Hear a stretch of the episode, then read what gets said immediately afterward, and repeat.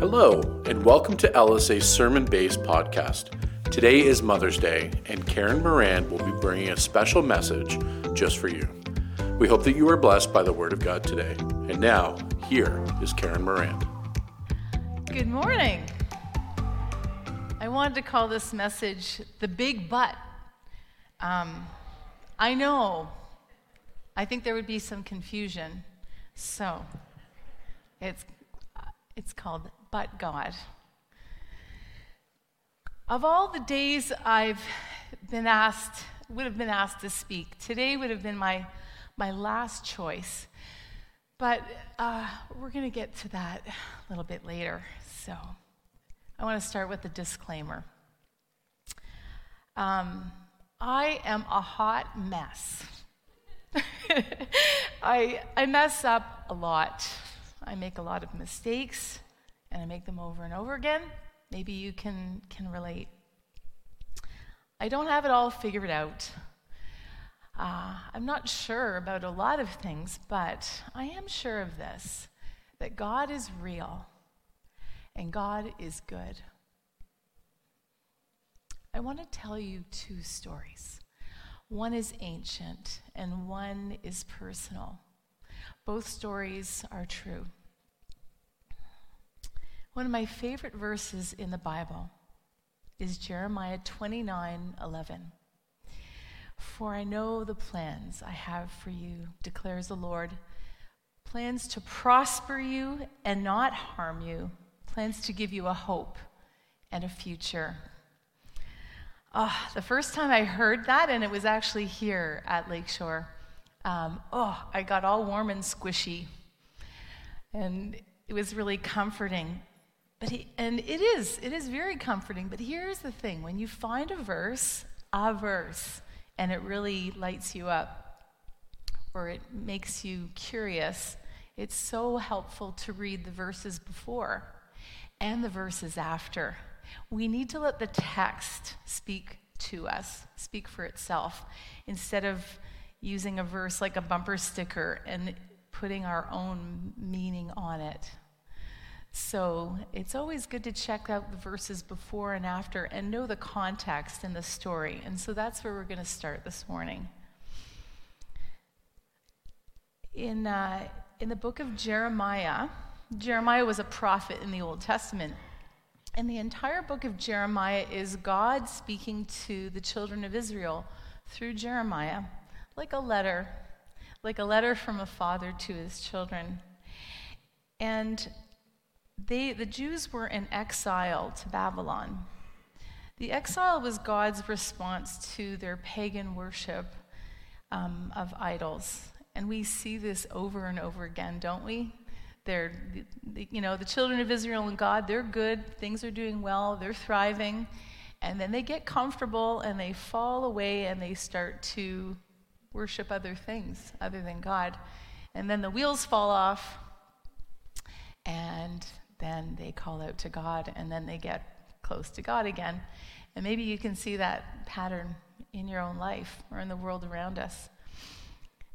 Um, now, back to the children of Israel and their idol worship. We think of idol worship as something that's primitive, right? In Merriam Webster's dictionary, the definition of an idol is an image worshiped as a god. That's what we think of, I think. It's also a greatly loved and admired person or thing. The people the people of Israel, said Jeremiah, are like an unfaithful wife or a rebellious child. Their infidelity and their rebelliousness made judgment inevitable. So, around 586 BC,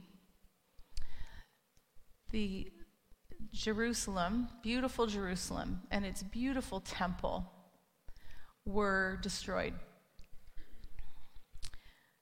This is a problem. it's a big problem. This was their home. This was something they had invested time in.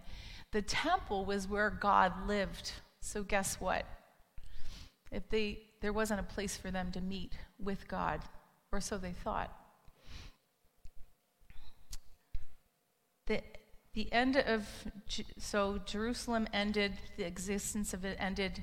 They were taken into Babylon. They're in a strange place with a strange culture.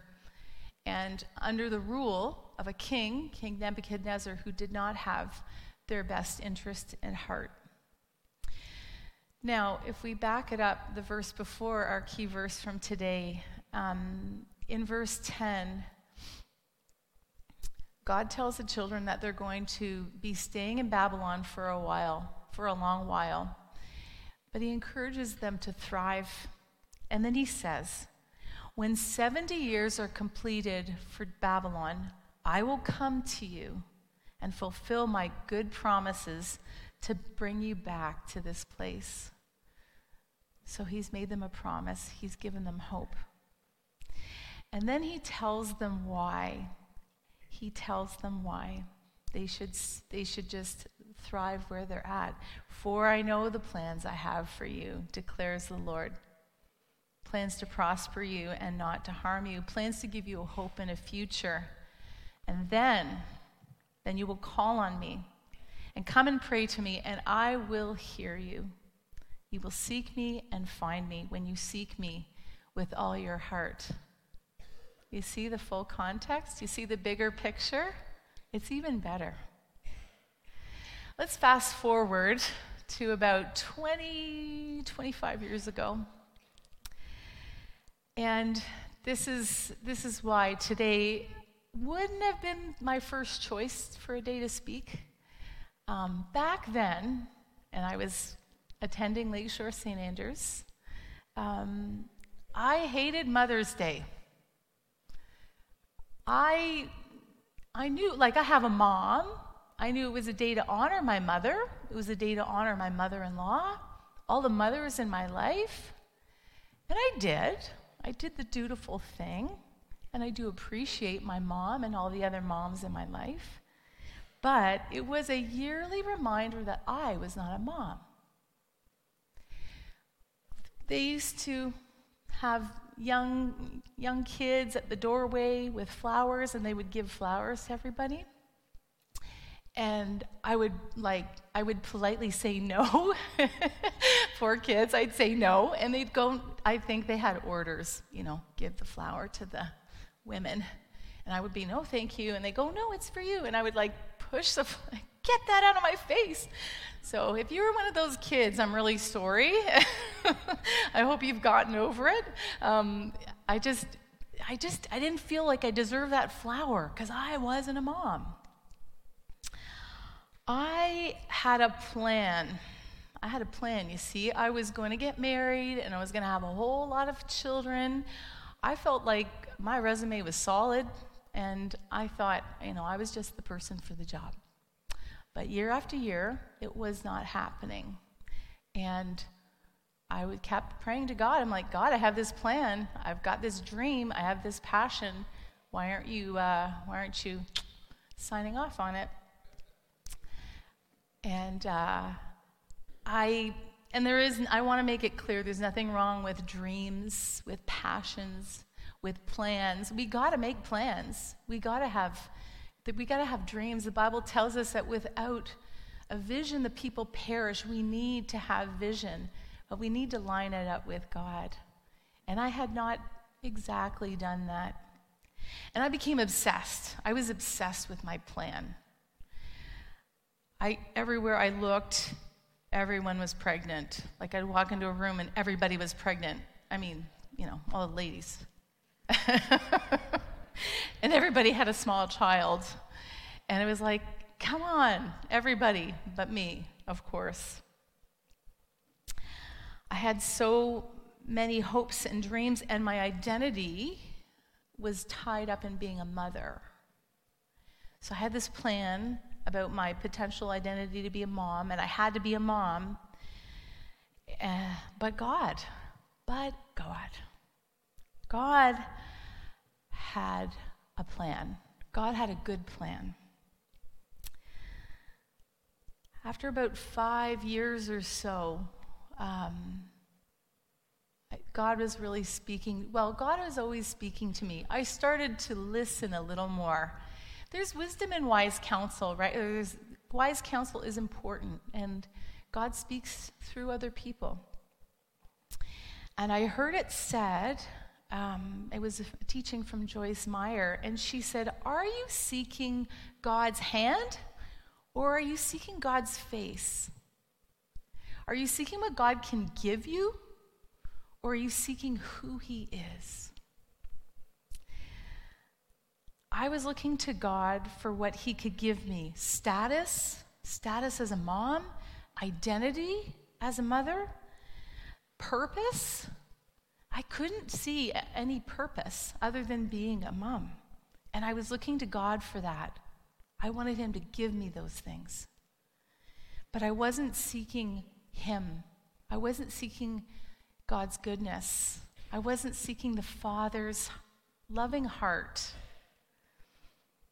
I wasn't looking for His other promises.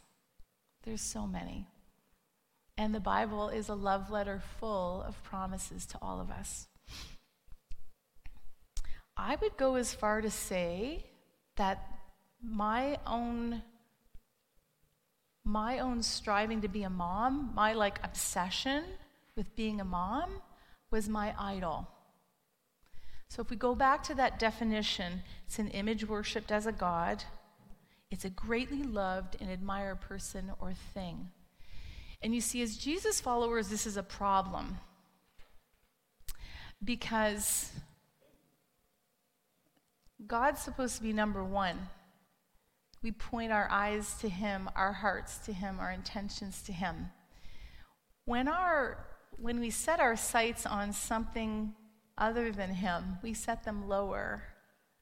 That becomes our God. You see that? That becomes an idol. So I had this plan, but God. But God had a, his own plan, and it was a good plan. So the first, oh, you're doing good. Brennan's awesome, by the way. Our slide guru back there. Yes, give him a hand. He's awesome. Thank you. As I'm just babbling up here, and I'm like, I hope the slides are matching what's coming out of my mouth. But apparently they are. So God has a good plan. So we all have plans, but God has a good plan. Now, it's not easy, and it's not pain free. I can promise you that. This is not my first rodeo. So I can, I've seen patterns in my life and in the patterns of life and the pattern of lives of people around me. And I can tell you that, uh, that God is good and He has a good plan. And, uh, but it's, and it's not always easy, but if you wait, you'll see. God sees what we cannot see Sometimes you have to look back over many years to see perhaps some of what he saw back then. God knows what we cannot know. He operates in a totally different way than we do. He sees our story, the story of humankind from beginning to end, like a scroll that's been rolled out. In Isaiah 55, it tells us that God speaking says, For my thoughts are not your thoughts Neither are my ways your ways. As the heavens are higher than the earth, so are my ways higher than, than your ways, and my thoughts than your thoughts. Second point, why does God have a good plan? Like why should, you know, why should we even believe that? Well, if you believe what God's word tells us about the character of God, he is good and He loves you deeply. He loves every person deeply and wants to show you His love and to bless you. God loves us not because of who we think we are. God loved me be- not because of who I thought I should be or who I think I am. He does not love you because you work hard, because you hustle. That doesn't mean a thing. God loves you because you are his child, period. If you believe in God, if you believe that he is real and he is the creator of the universe and everything in it, if you believe that he came in the form of a man as Jesus and paid a price that we could not pay, that he did not want us to pay for your sins. You are God's child, and that is it. You don't need anything else. You can stop trying to earn, work, hustle, strive. In Matthew 11, Jesus says, Come unto me, all you who are weary and heavy and burdened, and I will give you rest. Take my yoke upon you and learn from me, for I am gentle and humble in heart, and you will find rest for your souls. For my yoke is easy and my burden is light. It's still a burden, it's still a yoke. There's still work to be done. It's not simple, it's not, it's not trouble free, it's not pain free. But life with Jesus is so much better than going on your own. I like the paraphrase, Eugene Peterson's paraphrase, the message, its version of this verse. He says, Are you tired, worn out, burned out on religion? Come to me and get away with me, and you'll recover your life. I'll show you how to take real rest. Walk with me and work with me. Watch how I do it. Learn the unforced rhythm of grace. I was not resting in God. I was trying and hustling to make things different than they were. I was trying to bend my reality. And again, there's nothing wrong with a dream or a plan, but we need to start with God. I am so many things as far as the world is concerned. I am a mom and a friend and a sister. I'm a teacher. I'm a worship leader. But at my foundation, at my very core, I am a child of God. Nothing can change that. When we focus on things other than God, remember, and we put other things in front of Him, we lose perspective when we're looking for meaning, purpose, and identity in these other things. For my own part, I was looking for God's hand and not for his face. I had lost perspective, and I was exhausted and miserable, so miserable. I needed to learn once again the unforced rhythms of grace. Number three, we have our part. God is not a cosmic vending machine. You could have all the loonies in the world. And I think that's what I was doing. I just kept putting the coins in the machine, trying, striving, praying the right prayers, trying to do the right thing into that cosmic vending machine, and it's empty. If we choose to follow God, we are choosing relationship. And it's a two way street, right? It's reciprocal. So after six years of surgery and drugs and all kinds of medical intervention, uh, it was a dismal failure. It was not happening. Mother's Day was still frustrating, painful. I was still not a mom. And I was finally brought to the end of myself. I was brought to the end of that plan because it's like, well, I don't know. Maybe, maybe this plan is not going to happen. And I remember so clearly talking to a friend about my frustrations, and, and she was so sweet and she was so kind, and she said, I'm going to pray that you get pregnant right away. Which is really, you know, and that, that was lovely, and I appreciate it. But I said, without even thinking, I said, no, don't pray that. Pray that whatever happens, I will have peace. And I'm telling you, like, if she had said that two weeks prior, I would have got, I would have said yes and amen. Let's have that prayer. But God was doing a work behind the scenes, and He was shifting. There was a shift in my heart.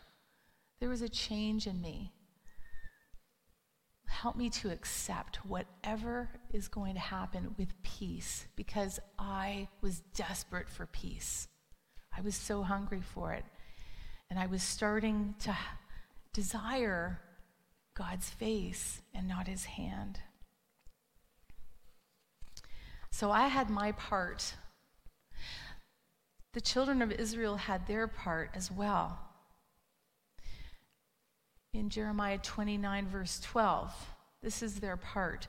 You will call on me and come and pray to me, and I will listen to you. You will seek me and find me when you seek me with all of your heart.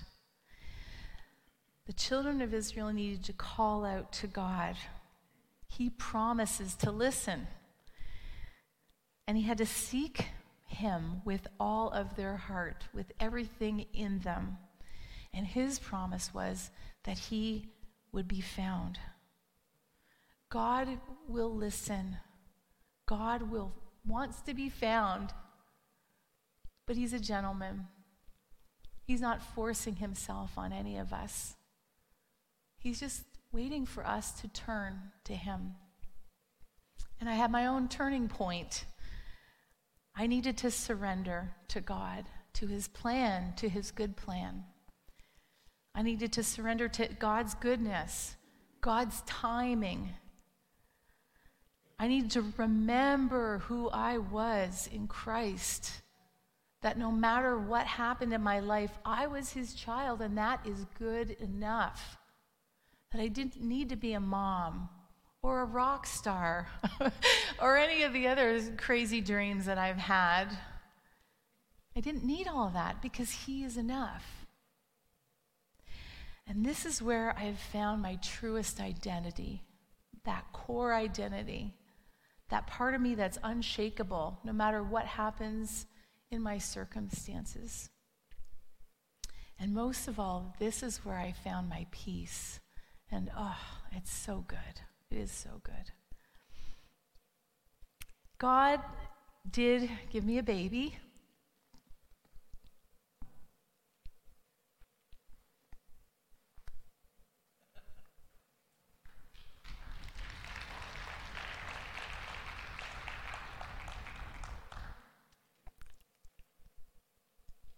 And that was part of his plan. He answered my prayer, but he gave me so much more. And that is the heart of the Father. And I can honestly say, if God did not answer the prayer the way He did, that I would still be able to stand here today and tell you that God is good. I got to learn how to surrender, a lesson that I relearn over and over in my life. I got to find peace. I got things I didn't even ask for, things I didn't know that I needed. This is a lifelong lesson, and it's learning and relearning. Now, I make plans, I keep making plans all the time. I had plans after baby number one I'd be like, okay, good, we got that settled. Now I'd like baby number two and three, maybe a set of twins, and that would just kind of wrap things up nicely. but that didn't happen. That didn't happen. And I prayed just as hard. But it was different. It was different because I had seen God's God working in my life. I still have plans that get frustrated. I have plans on hold, on the back burner. I have unanswered prayers for physical healing, for spiritual healing, for myself, for people that I love.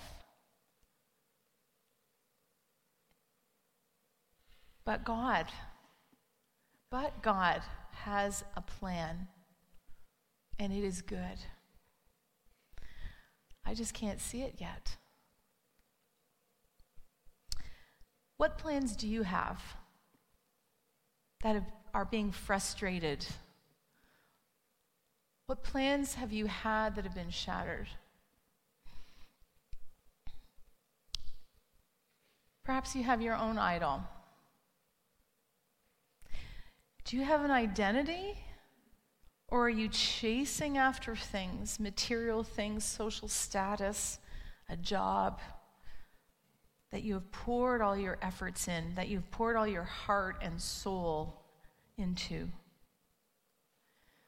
Is it leaving you empty, frustrated? Are you focused on the gift and not the giver? Are you seeking God's hand or are you seeking God's face? I know the plans I have for you, declares the Lord. Plans to prosper you and not to harm you. Plans to give you a hope and a future. Let's pray.